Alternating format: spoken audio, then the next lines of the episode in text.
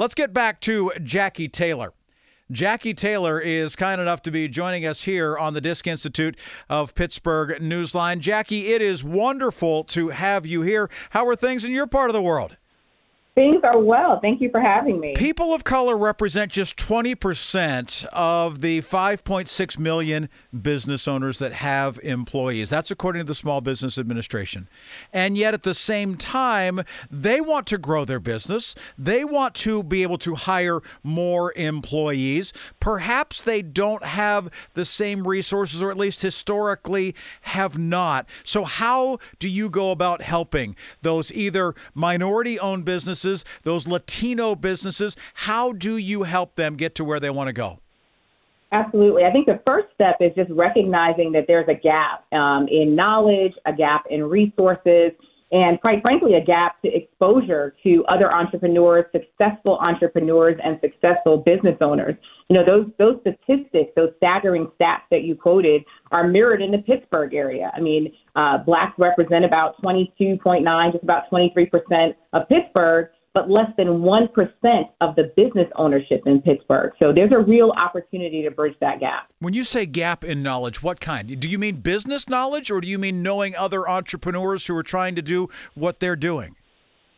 Yeah, it, it's largely, you know, a, a little bit of both. So it's business knowledge and how to build the right infrastructure. Very often, these business owners have great ideas or licenses in a particular discipline. So they're really good at what they do, but they don't necessarily have the knowledge about how to build the infrastructure, right, and the operations for the business. And then the other piece is around relationships. I mean, I think we all know that even the best ideas will fall flat if you don't have relationships and access to money and capital to really get it off the ground.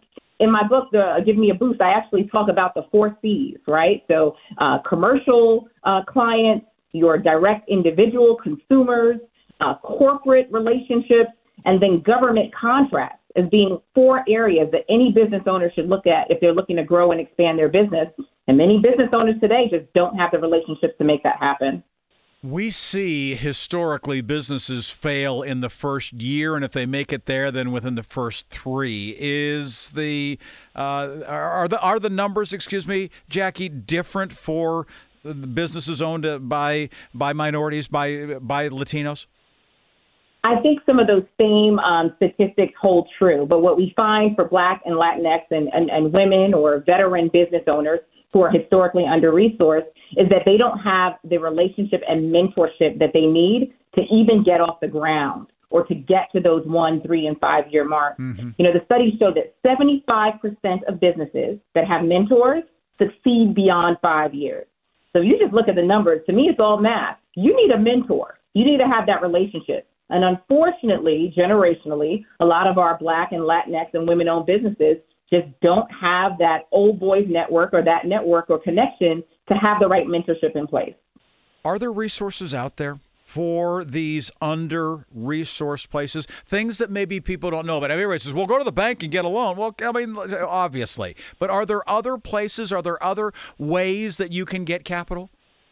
Rick, thank you for bringing that up. There absolutely are. And, you know, absolutely additional uh, resources have been uh, surfacing post pandemic, right? So whether you are a veteran entrepreneur, there are definitely resources, grants, and um, accelerator programs to boost your business as a veteran. Um, there are women specific businesses and accelerator programs to support women business owners. In fact, WBENC, the Women in Business organization, is there to support women business owners. And there are a myriad of programs, including federal programs through 8A set aside, with millions and millions of dollars that go unattached annually because they can't find the appropriate businesses to support and get under those contracts. So those resources are there. And quite frankly, that's part of the reason I wrote this book and I have the Business Boost Society on my website because it's my life mission to just make sure that we connect these people to the resources that are out there. Our guest is Jackie Taylor. Her book is called Give Me a Boost The Under Resourced Entrepreneur's Guide to Growing and Scaling Your Business. You use the term entrepreneur in the subtitle of the book. Is an entrepreneur different than a business owner? I mean, I, I think some business owners are entrepreneurs, but not all of them, right?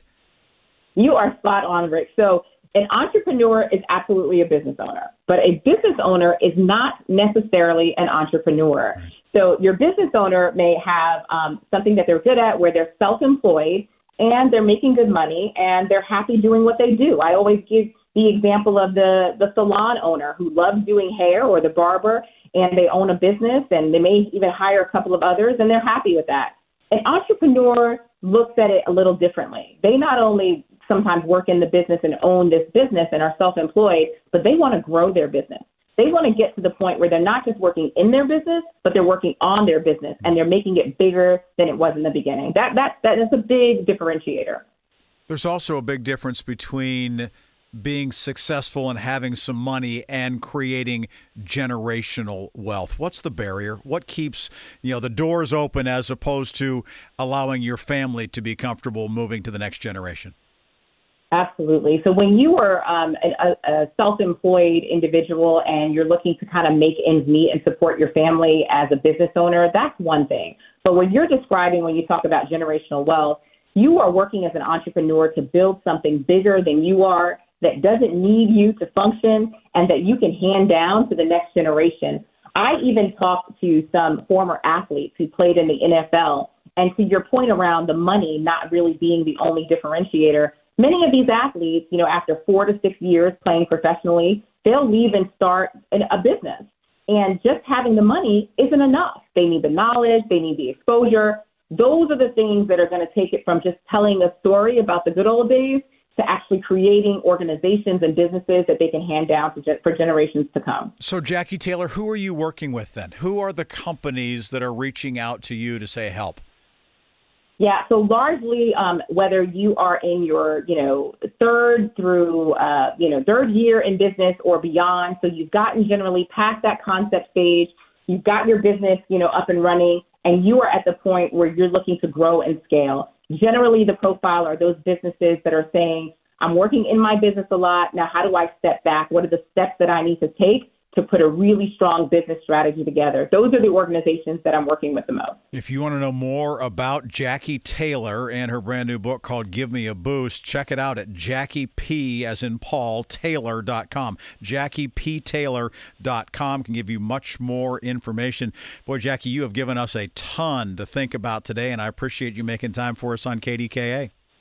Thank you, and you have a wonderful afternoon. Yeah, great stuff from Jackie Taylor. Again, educated through the Harvard University Executive Leadership Program, and now she's working with companies with her book called Give Me a Boost.